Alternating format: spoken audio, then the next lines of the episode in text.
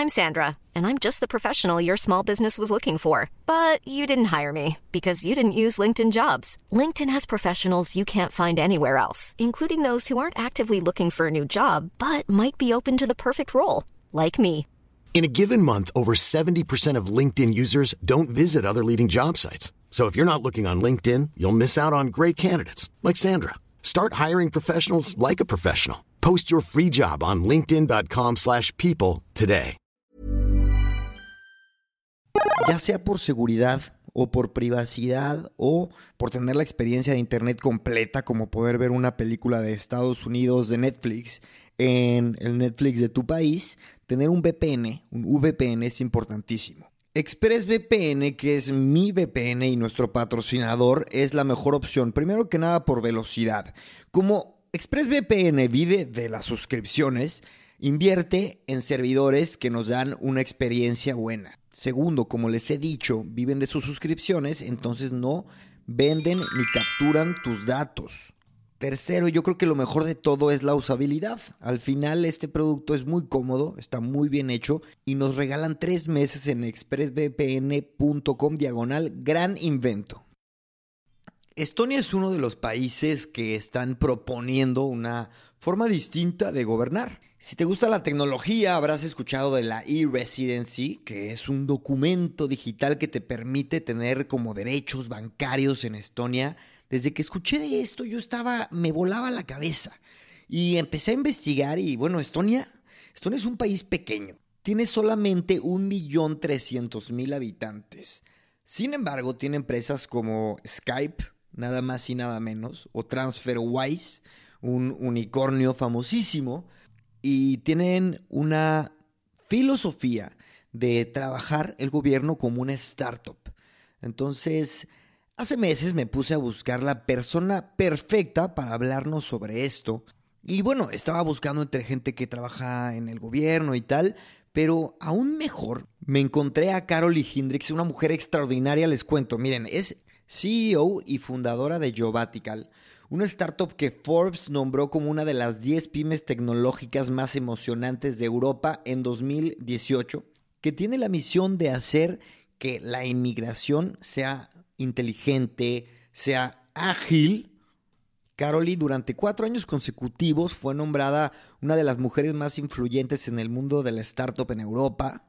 Y perfecto para este podcast, Caroli es la inventora más joven en la historia de Estonia. El Consejo de la Unión Europea la nombró una de las ocho mujeres más inspiradoras de Europa. Y bueno, no necesitamos más currículum, ahora sí. Episodio 91. Hace 91 años descubrieron el planeta que ahora no es planeta, Plutón. Planet. El ingeniero Paul Adrien publica los principios de la mecánica cuántica hace 91 años. Si invertimos el 91, tenemos el 16.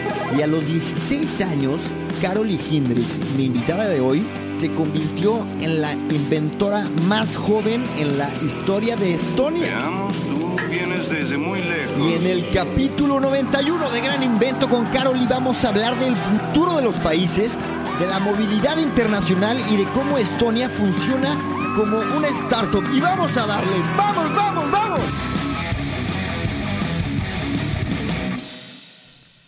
Karoli, muchas gracias. Thanks so much for being here. De nada. I have to tell you, I'm really excited to having you here. Um, being Estonian and being in this um, really exciting um, country, doing exciting projects. I'm happy to be here and share that uh, experience because I, I do think that I have an interesting.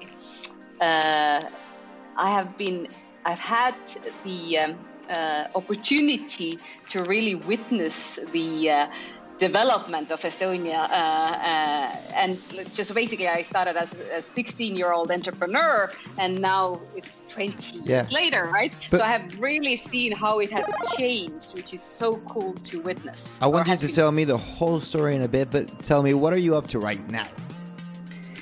Right now, uh, so at this very moment, I just came from a, uh, from a walking meeting, uh, uh, welcome meeting with our one of our new employees from a very snowy and cold Tallinn. Mm-hmm. in on a longer or like a wider perspective, what I'm up to right now is that.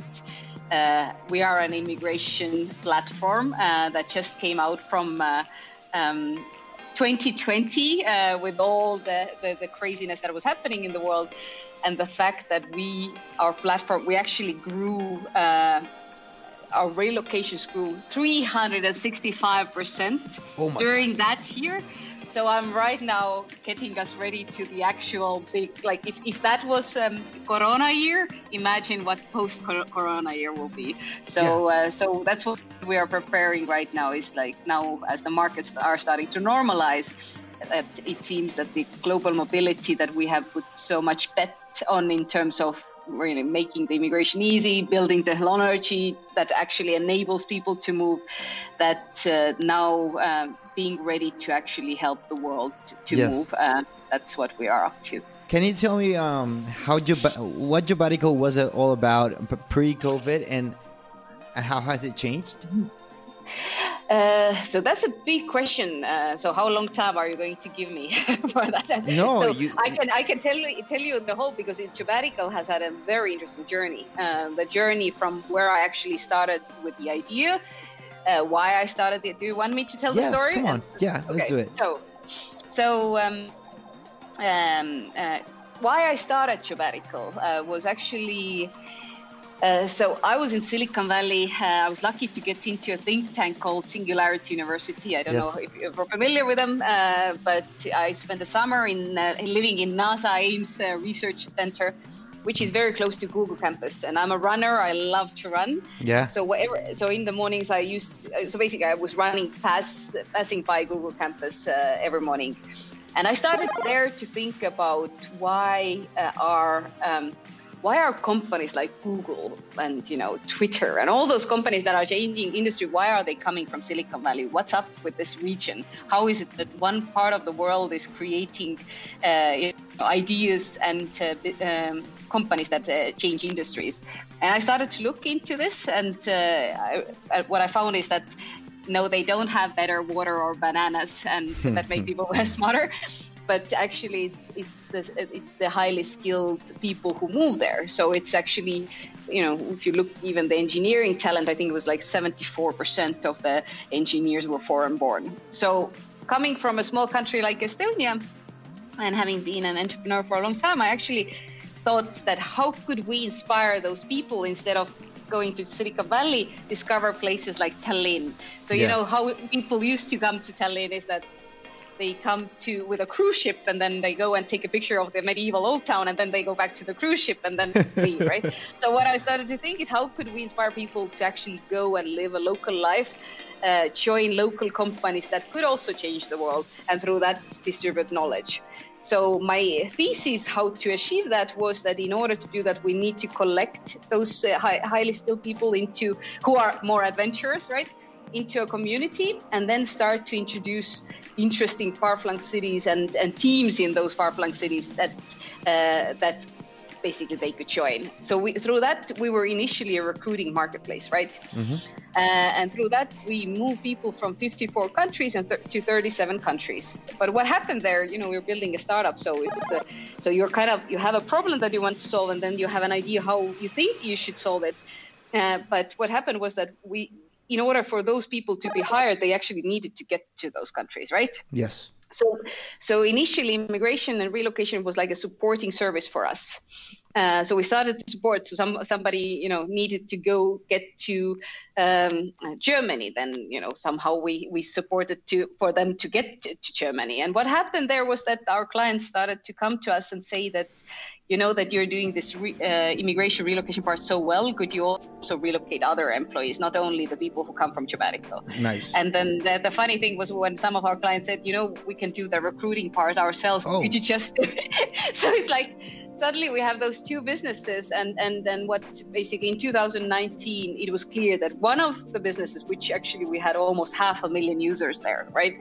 Um, uh, this uh, recruiting platform it works, but it doesn't grow as fast. Okay. And we are a nice to have. Like, I mean, you have other recruiting platforms. So, in a way, you're kind of like a vitamin, right? Yeah. And then there's the other side of the business that we are not even investing into, and it's just skyrocketing. So, basically, we made a big decision uh, in July 2019. But wait, the, which was the, the part that was growing exponentially?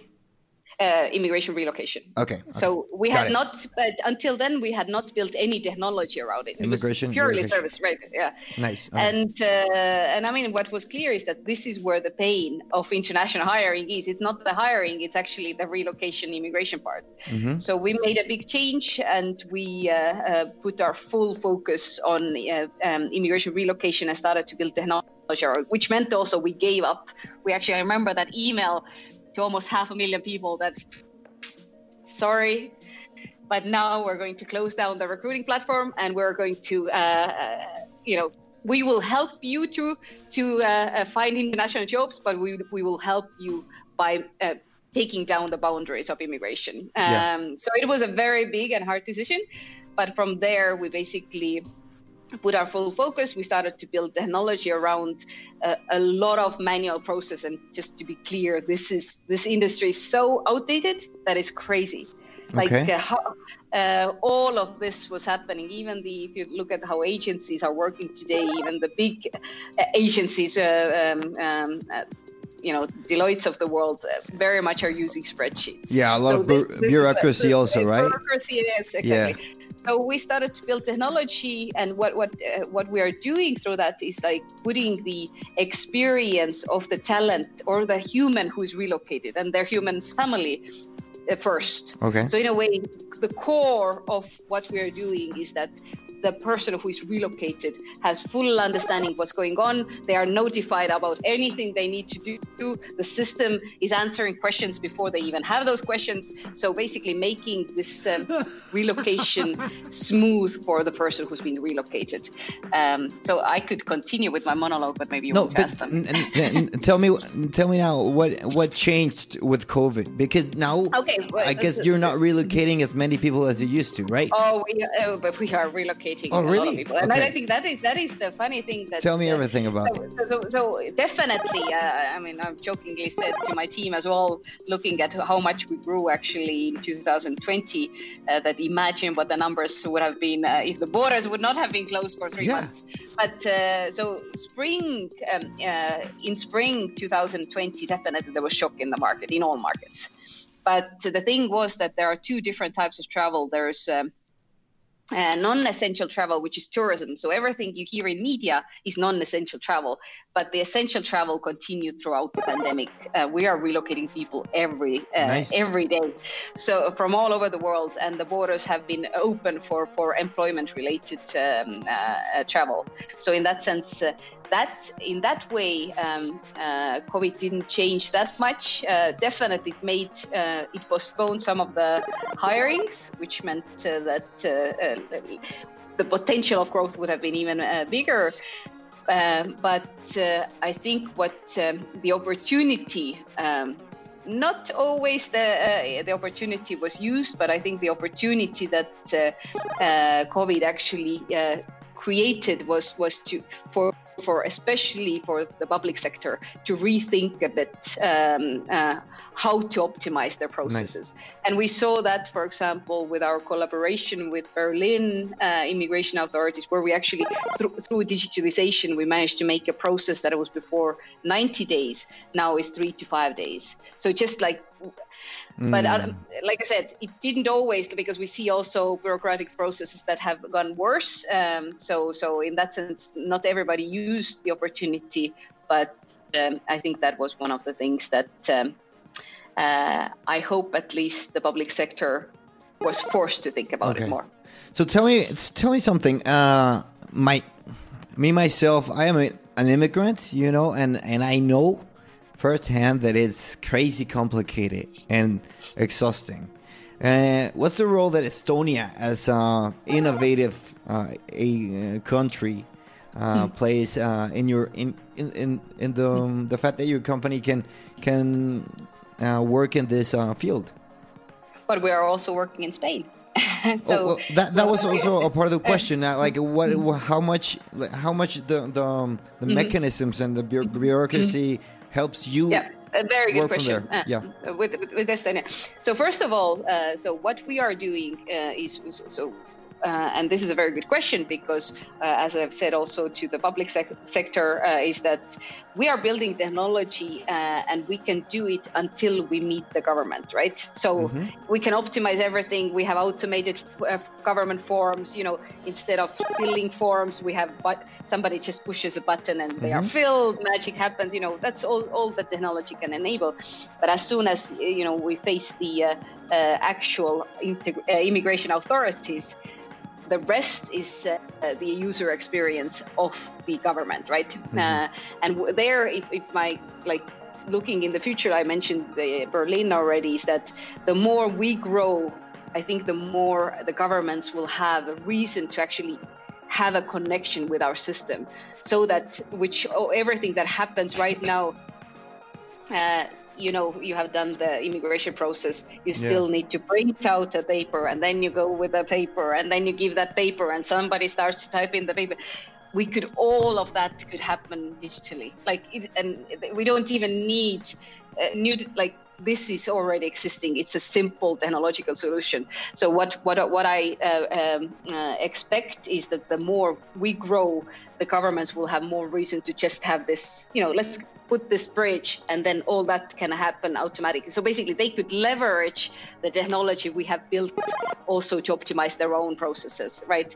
Uh, but it's a good question because, yes, I truly, uh, Estonia has been.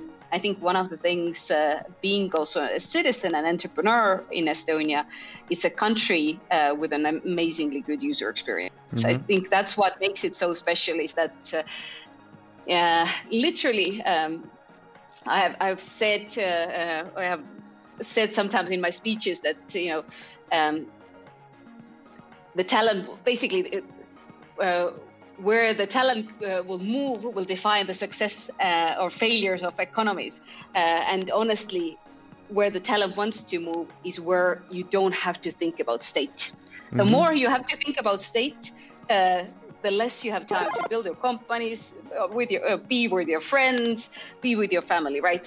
And I think that's where Estonia has exceeded, uh, I think, uh, any uh, expectation of a country um, that I know, at least in the world, is that everything is so simple that you don't spend time on state. If you spend time on state more than 10 minutes, people get frustrated. Of course. So, Everyone so is yeah, but but uh, I know that I had a, I remember a colleague in uh, Argentina from Argentina who moved to Estonia, and he he, he was listening to my con, uh, call with an um, uh, official, and I, w- I got so frustrated because somebody told me that I have to you know literally it would take me 10 minutes more and he told me that you know he actually thought uh, looking at my face that we're talking about half a year or three months or a year because that's the expectation you have from the state in argentina but in estonia you expect everything to work so you literally go um, uh, uh, like elections. I remember I was doing elections yeah. in Tokyo in a hotel. I just opened my computer.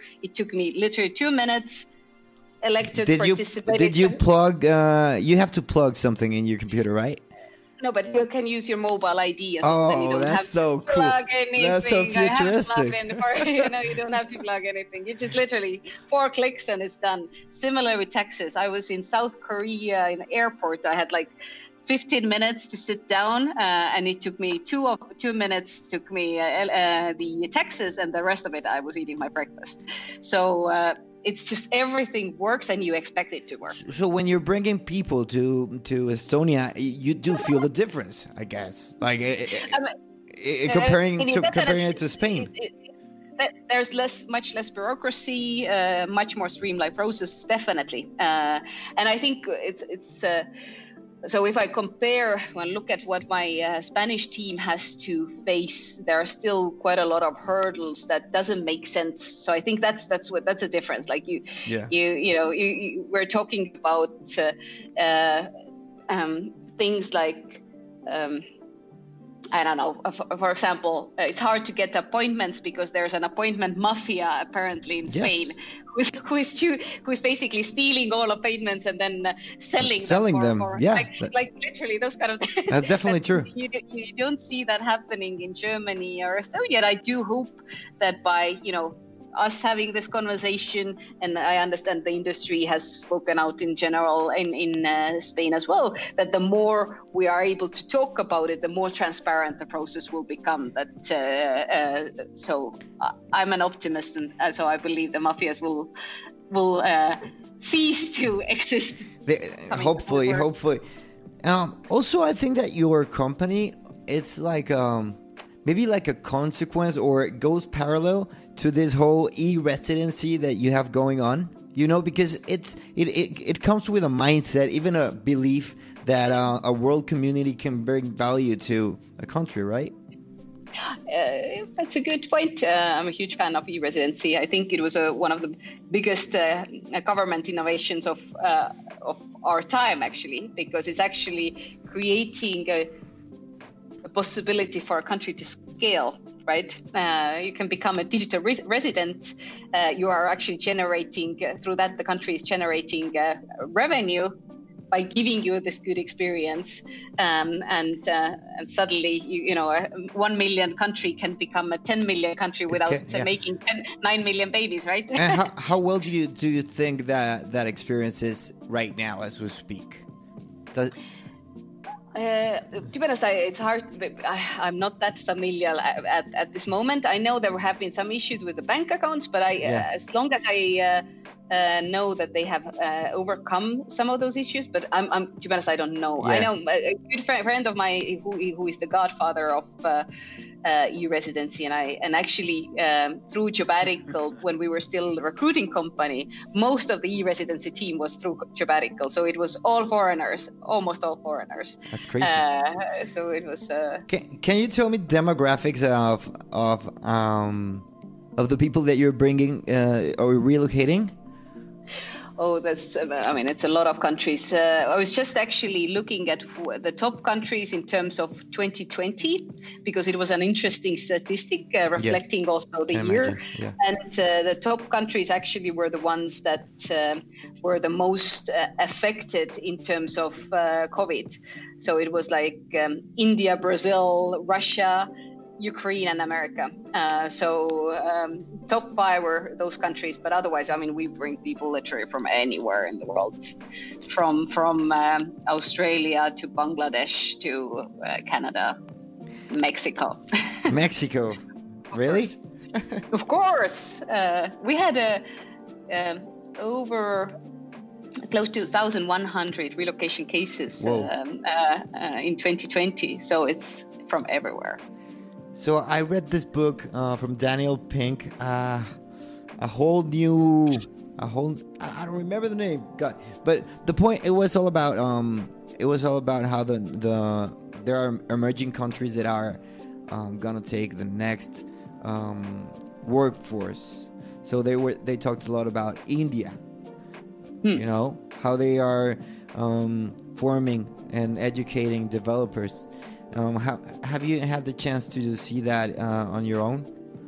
Yeah, I mean, I'm a huge fan of India. I think India could solve alone the EU talent shortage problem. Yes. Uh, um, so I do agree that there's a very like they put a lot of attention on education. and dedication is very strong.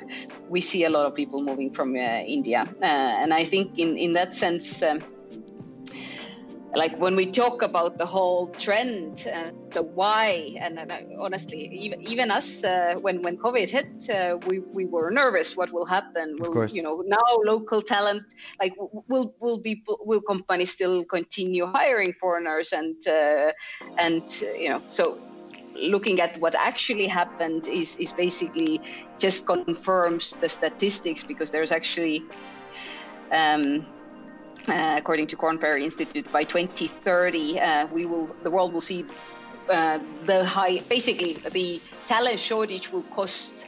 Um, I think it was 8.5 trillion dollars. Uh, so basically, uh, there's even right now the shortage of talent that the countries are seeing. Uh, there are some countries that have surplus, for example, India being Okay. one of them. Yes. But most countries have a shortage of talent. So just alone, countries like Japan, um, uh, Japan will have by 2030 18 million people missing from the workforce just to remain on the same. And it doesn't mean to grow; it's just to. Whoa. So basically, this is the competition that we're in, and I think that's why. That's where uh, sometimes uh, the local politics and the actual situation don't really match because the reality is that every country is fighting for the same talent and should be really, mm, you know, thinking how to become more attractive because that's where the, where the taxes and all of that will uh, start coming. Okay. Um, I get it. Um, but it. let- Let's see. There's um there's a lack of uh of workers of developers uh, in most of the Western world. Yes, but uh, is there other than um other than necessity? Is there a value that people that companies are looking in foreigners? Is there an, Mhm, that's added a an added value? That's a good question. Uh, I mean, there's quite a lot of research about diversity, and and also uh, I think there are a few different things. Uh, so one of the things, uh, which is an amusing thing that has been uh, um, uh, even scientifically proved, is that people who actually have experience in living in di- different countries are more creative Okay. because they can think, you know, because like, and I, I can completely relate Me. to that. You have, yeah, exactly, Yeah. right. So, like, uh, because I remember when I, um, I was actually 17 when I spent a year in America as an exchange student, and I remember by just going there, you start to understand that things that you thought were, you know, working like that, you could see working completely differently. So you start to see things differently. So it completely makes sense, and you have seen it, uh, you know, firsthand. So I think that's uh, one thing, and I'm a huge believer of diversity. Uh, um, through Jobbatical experience, I really have I have people from all over the world, like from Indonesia, from Egypt, from America, from Brazil, from Colombia, right? And by having such a diverse team, what I've learned is that they ask questions that I didn't even think were questions. Like I would have, if I would have had, you know, Estonians sitting uh, with the same experience, with the same background, we would have been very agreeable to each other. But would that actually help help our company to, you know, uh, develop to uh, move further? So, uh, and I believe in a way that organization is like, if you think about your life as an individual, organization is something that is evolving, just like your own experience. Like if if the more um, diversity, uh, the more you know your life continues to grow. So organization. So if we talk about culture fit, then I'm a huge believer in uh, uh, culture add. Uh, I believe that culture fit is like basically it's like you say that my favorite country is Sweden. I like to go to Sweden, and then every trip you take is Sweden. Imagine how boring your life would be. It's kind of uh, so. Uh, I think with the organization hiring culture fit is the same. You hire the same type of people, which is nice to have beer, maybe. Yeah. But is it actually nice for an organization to grow? Uh, so, so I'm a, I'm a. I always like to challenge the culture fit because I think it's actually we should be hiring culture add. My experience being a foreigner in a very Spanish city is that people are, are actually excited to have me in their company, you know, because unlike Madrid or ba- Barcelona, the uh, seeing Mexicans in Valladolid is not that common. So people enjoy um, me being around, you know, and I think I do bring more value that that I I could bring probably in a more like diverse city. But I'm glad that you talked about your adolescence, your child childhood adolescence, you growing up and broadening your mind, because you have quite a quite an amazing story about you being the first inventor in Estonia. Tell me about it. I know you probably t- talked about it th- a thousand times, but I still want you to, to talk, talk to us about it. Yeah, that was an interesting story um, uh, because it was completely a coincidence. Um, and uh, so basically, how I became an entrepreneur was that um, in our school, and I was in from a small town in Estonia, so it's like Estonia is small, and then I was from a tiny town of like 40,000 people. Mm-hmm. And, uh, and in our school, we had we had we were part of this program called Junior Achievement uh, Economical Studies, which meant like one hour a week we had like uh, economical studies. And part of this curricula was to create a student company. And uh, long story short, uh, I was no leader in the team, uh, in the class. Like I don't, never saw myself as a leader or something. But uh, somehow it turned out that my class first, so the first step for us was not to create a, a company uh, uh and figure out the idea. It was like let's choose a president. So I was chosen to be a president, and I was Whoa. so flattered. uh, you know, I'm a president of what? Uh, and uh, and so I it, it, really inspired me. So we did a brainstorm in the class. What are we going to actually do? And then I continued. I went to my friend's house and continued to brainstorm had all sorts of ideas like sandwich box like relevant to a 16 year old right yes. you know t-shirts sandwich bo- uh, boxes and what, what else but then i had this idea i looked at my bag and you know it's pretty dark in estonia especially autumn and it was mm-hmm. october mm. and then i thought i had this ugly plastic reflector hanging on my backpack and, and then i had a cute teddy bear hanging uh, next to it and i thought why are those reflectors so ugly could we make them somehow fashionable that I would that people you know 16 year olds want to wear them that they look cool? Mm-hmm. and so um, and and I, I, think this was not the revolutionary uh, the, the moment when I went to my um, uh, father. Uh, this is where I, when I look back and I now having a seven year old daughter um, I'm very much thinking what I'm telling her. Because when I went home and told my um, father about this idea, he could have just told me that, you know, you're 16, Eastern Europe girl in a small town, go and study, forget about your silly ideas. But instead, what he told me was that um, that's such a good idea. Why don't you go to the patent office? I had no idea what was a patent office. Yeah. but I was very uh, glad that my dad liked my idea. Um, and um, so I went to the patent office they were very surprised. They'd never seen a young person and a blonde girl uh, walking, uh, you know, to their building. So they actually did what I found out later. They did a research for free uh, to basically figure out if that's a unique idea. And it turned out it was a unique idea. And then nice. Um, uh, I uh, uh, borrowed some money in order to and paid everything back in order to register um, this as a utility model. And mm-hmm. then it turned out uh, that I was actually the first student in independent Estonia to uh, ever register uh, intellectual property. So that uh, was really good for storytelling. You that's, know, then I learned. That's know, great. small town, a girl inventing something that saves people's lives. It was a brilliant story. So that uh, made our student company very famous very fast. And from there, I decided uh, to move on and actually built um, a business uh, out of it. So that became my first uh, business. But what I've learned from that that is definitely that uh, what is our role is um, first of all that a- any kid can change the world mm-hmm. and i think what is our role is to make sure that they know it uh, because if if my father would have uh, told me back then forget about your silly ideas go and study i don't think we would have been sitting w- here today. was there some ingenuity in your dad uh, he, he, him not being part of maybe a capitalistic country uh, that just maybe he didn't think about the barriers you know about oh come on you're so young that's, that's a good. Uh, I mean, he himself, he, it's my late father, so he himself was. Uh, I think uh, coming from Soviet Union, uh, first of all, there you didn't have entrepreneurs, but then everybody became entrepreneurs when yeah, the uh, Iron uh, Curtain uh, fell because, uh, you know, to start when Estonians got to the independence and we had the monetary reform, everybody got like 10 euros. Okay. That's when you had to start your life from 10 euros. All of the money that you had from the Soviet was gone. So 10 euros, everybody had to be entrepreneurial. Um, it was like a MacGyver society. You had to figure out how to build life from that. So uh, my father also became a small entrepreneur. Um, even though he was electrical engineer before.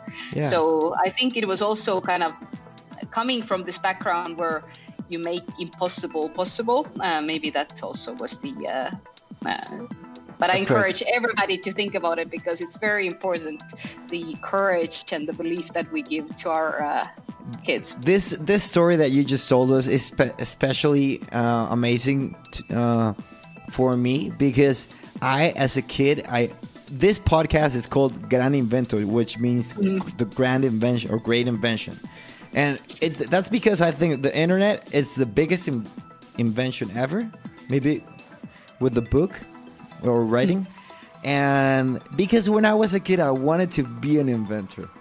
So Really? that's that. Cool. That has and and that's a funny thing that I think what I learned um, uh, from from my uh, uh, the student company experience was that you know you're 16 year old and you realize that your ideas can actually change something because otherwise like before that i thought that you have to go through like you have to have a lot of money you have to have a lot of education phd degree but suddenly you understand that you actually have ideas the question is do you have the persistence to then carry out those ideas right? But that we all we all have ideas that can um, change and make a difference right? And um, also, I wanted to talk to you about um, the fact that a lot of people don't a lot of people don't realize, but this call, this call that we're having is is through Skype, which is uh well, was an Estonian startup, and also I swear, like I promise, I use uh, TransferWise every week. Me being an immigrant, that's uh, quite handy. But I just want to um, uh, uh, I just want to point out that Estonia, it's really it has a vibrant uh, startup and innovation culture, and it's not the only uh, post post uh, Soviet uh, country in Europe. Like, why is it so much? So so much more advanced and focused in in in, in this in, in all of this innovations like That's a good question. I Do you have a theory? I have a theory. Uh, I don't know if that's the answer, but I think there are a few combination of few things. I think the combination one that uh, which is a little bit I said before, but uh, started from um, when Estonia uh, became independent uh, after the Soviet occupation. Uh, then uh, we had a 32 year old prime minister. Uh, and I remember his sentence that he said is that we have to build a country where people can do their thing. So it's basically we have to build everything so that people don't have to waste time on a country. that's so You know. almost like libertarian isn't it Does it- does yeah, that's good. I have never thought about that. Uh, the same. He actually got Milton Friedman um, uh, award. Uh, Mart Laar was the prime minister uh, uh, for for. So basically, the approach that he took uh, was a very, in a way, it was very user centric. So let's look at uh, our citizens as users, how to make a country with a, uh, a good user experience. I think that's one thing. So people don't really waste time on on um, uh, the state. I think the second thing is that I think differently from many other uh, post-Soviet countries, Estonia took a very transparent um, uh, approach, which meant that. Uh, so I, I think there's a minimum uh, corruption, uh, which, Yeah. which which means that you you know there's much more trust. Again, you don't waste time. I always tell also in the you know building a team, if you have like issues where people have to waste time and thought on wrong things, then they can't focus on building things or you know building this company. So I think in a way it's the same with the country that uh, kind of by by starting very transparently uh, and like everybody was poor. It didn't. We didn't have like minigarchs or oligarchs. Many other countries uh, post-Soviet had people who just got the fortune of, um, and then the others didn't. Right. So I think that was uh, um, uh, another thing, and I think Estonia has one uh, which is like kind of like a con and pro at the same time. It's um, it's a very small country, which means that uh, you don't have a domestic market. Uh, so whatever you think of, you have to think outside the country. nice Um, I, so wasn't there's no point. that. yeah Uh, so if, if you're in Germany for, or in Spain, uh, you know, you, you can Yeah. you've you have such a big domestic market that you know you kind of whatever build you can first sell it locally and then but then it's much harder to compete in the global market. But in Estonia, you have to really think globally from day one, which actually means that you are much uh, more prepared for the global competition. So that's something that I've thought of. That it's kind of like you don't have a domestic market, bummer. but at the same time, it forces you. It forces to you to, to think outside the box, and and also it gives you uh, the the courage to to go for Mm-hmm. something big, right? Exactly, and uh, and so I think that's the combination of those things probably uh, is is kind of behind. Uh, that's my theory, at least. So um, we've talked uh, we've talked to youngster. Uh, I think we, we we've talked about being young and having new ideas and uh, tearing down the, the barriers that you have in your mind. But we probably haven't talked about what you what, what people like like me, but probably in in not too young, but ready to maybe start a company. Uh, I don't know, maybe um, maybe I think you definitely uh, have points of view that we as regular people all around Spain and Latin America could be missing. Like, what could you tell us about the broader and more global um, um, worldview that you have that could maybe I don't know call it um, call it start a startup in um, in Estonia maybe? Or have you noticed um, some countries um, exciting countries going on? And I don't know this is a really broad question I know it but I'm pretty sure that you have many insights that that are quite unique. So, just for me to uh, understand the question, so are you asking that uh, uh, which countries or uh, would be good to start a company? Yeah Uh, that- or- we can start or- there we can start there And, and tell me also what was the other half? Uh, maybe. No, I mean, I mean, uh, what have you discovered? And, and you have a, you have quite an amazing uh, um, position to to view the market because you are in a company that you are leading a company that can see the broader the broader uh, spectrum uh, in the world. Like you, you bring people from India and put them there, and that. Like, uh, have you uh, have you noticed something that w- could bring a lot of value to us? I don't know. That's I know that's that's a very op- broad op- question. open. It's a very broad question. Uh, so I, I think. Uh, uh, Let's say uh, to that could bring value to people that are gonna start a startup. Mm-hmm. Like maybe hire people from, or hire Mm-hmm. people in some demographics. Some- countries. Okay, so I, I do think that in that sense, um, and I'm with Estonia, I'm very biased because uh, I'm also from here. Uh, but as I said before, uh, there's a lot of uh, focus that has been to improve the user experience, which means that.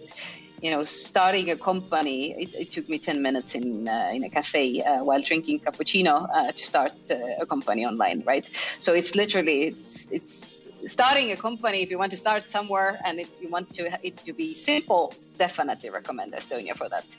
Um, but in terms of talent and movement i think there's um, uh, uh, i think what we will be um, um, in terms of uh, starting a company I think there are. I see a lot. To, uh, your neighboring Portugal. I think Por- Portugal has been Yeah. doing quite a great work in terms of attracting both businesses as well as talent. Uh, uh, and it seems to me that they are doing a better job in terms of also adapting the policy and thinking about the user experience. Yeah. Uh, definitely something that we're seeing. Also. Um, uh, also, in terms of uh, Germany, I think Germany, uh, which is a big country, uh, and you know, even the cities differ in terms of how the processes work uh, uh, policy-wise sometimes. But but I think, especially after the Brexit, what we I mean, what we see is a lot of movement towards Germany, and we saw we see especially, which is so funny, but as- soon as you know the Trump uh, happened, uh, and then Brexit announcement was, we started to see people coming from the United States, coming from UK. So what what what um, I don't know how it helps you right now, but the uh, government Mm-hmm. yeah, side, like, like it's definitely interesting that, uh, uh, and like I said earlier, top five countries where people were like the highly skilled talent. This is we are relocating people who are the people that everybody should be like each country should be fighting for and top uh, countries were the one that handled the covid situation uh, in Better. the worst possible way uh, no Oh, they, in the where they came, yeah, yeah, yeah. where they came from but uh, but to where they went where they uh, uh, managed better right uh, and i think that's something that uh, so when you think about the trends in the future my what i predict is there will be a lot more movement which is one is So before COVID, uh, healthcare was not one of the top things that people looked at. It was more like fresh air, mm. tolerance, weather, uh, like all you know, uh, weather. But I uh, predict that healthcare will stay on top for a while. And the second thing, I think we will see much more movement in the also in the highly skilled uh, field from countries that are more affected from the climate change, which means that I think uh, what as I said before, I'm a huge believer in um, diversity and uh, and culture add, and I think one of the things that has helped me and will and I as if you become an entrepreneur and decide to build a company is to really get rid of your own uh, biases because uh, some of my best hires have been from the cultures that I never knew about or never nice. could so uh, from India or from Egypt or from Indonesia, right? That uh, that just and, and this starts from our own heads. So you're in um, you're you're from Mexico in in uh, Valladolid. Uh, yeah, ex- you're, exactly. So you so you're from Mexico, and I think and you're already bringing culture out. But now imagine if uh, you would have a colleague, maybe you have somebody from India Mm, I uh, don't. so, and that's what I what I really recommend to think about. That those, I believe that diversity can help us to build very much stronger uh, companies, and I think that's a lot. That Silicon Valley success was behind that, but it starts uh, not from the talent actually wanting to join us. It starts from us getting rid of our our uh, yeah. Uh, biases. so and it makes me super happy that one of the core values of this podcast is actually to hear about people, me being Mexican and figuring out what's going on here. I also lived in the US. That's uh, a, really, really big value for, for this podcast. And well, Car- um, one last message. I don't know. anything you want to tell us? What What are you? What's next for you? Uh, maybe maybe what I want to tell um, you or tell the world is I, I do believe that uh, uh, one of the things I've been thinking about a lot in terms of 2020 is that uh, for a long time I actually thought that in order for humans come together, right, like humans all over yeah. the world, mm-hmm. we need an alien invasion. Uh, that we need like extraterrestrials to, you know, somebody from outside to come and then we suddenly feel that we are humans together whatever religion whatever color whatever background. And what i've thought is that maybe 2020 was kind of the pandemic uh, was kind of like the alien invasion uh, that we needed. Uh, so you know we were hit uh, as one. It didn't yes, matter. definitely. are you in, are you a superstar? Are you madonna? Um, or are you you know um, an engineer in India or are you a salesman in Kenya? Like it didn't matter. We are hit as one. So um, what I've thought about is yeah. that we were hit as one. Uh, so I do hope, um, and that's I think something where all of us are responsible. It's something not somebody will change, but we all have to think about it. Is that I hope we use that as an opportunity to also come together as one. Um, so so that's maybe um, yeah that's that's a powerful insight no doubt. So Karoli thank you so much. Uh, don't hang up but we're gonna say goodbye to everyone. So thank Hasta you pronto. Hasta, yeah, yeah you got it. Adios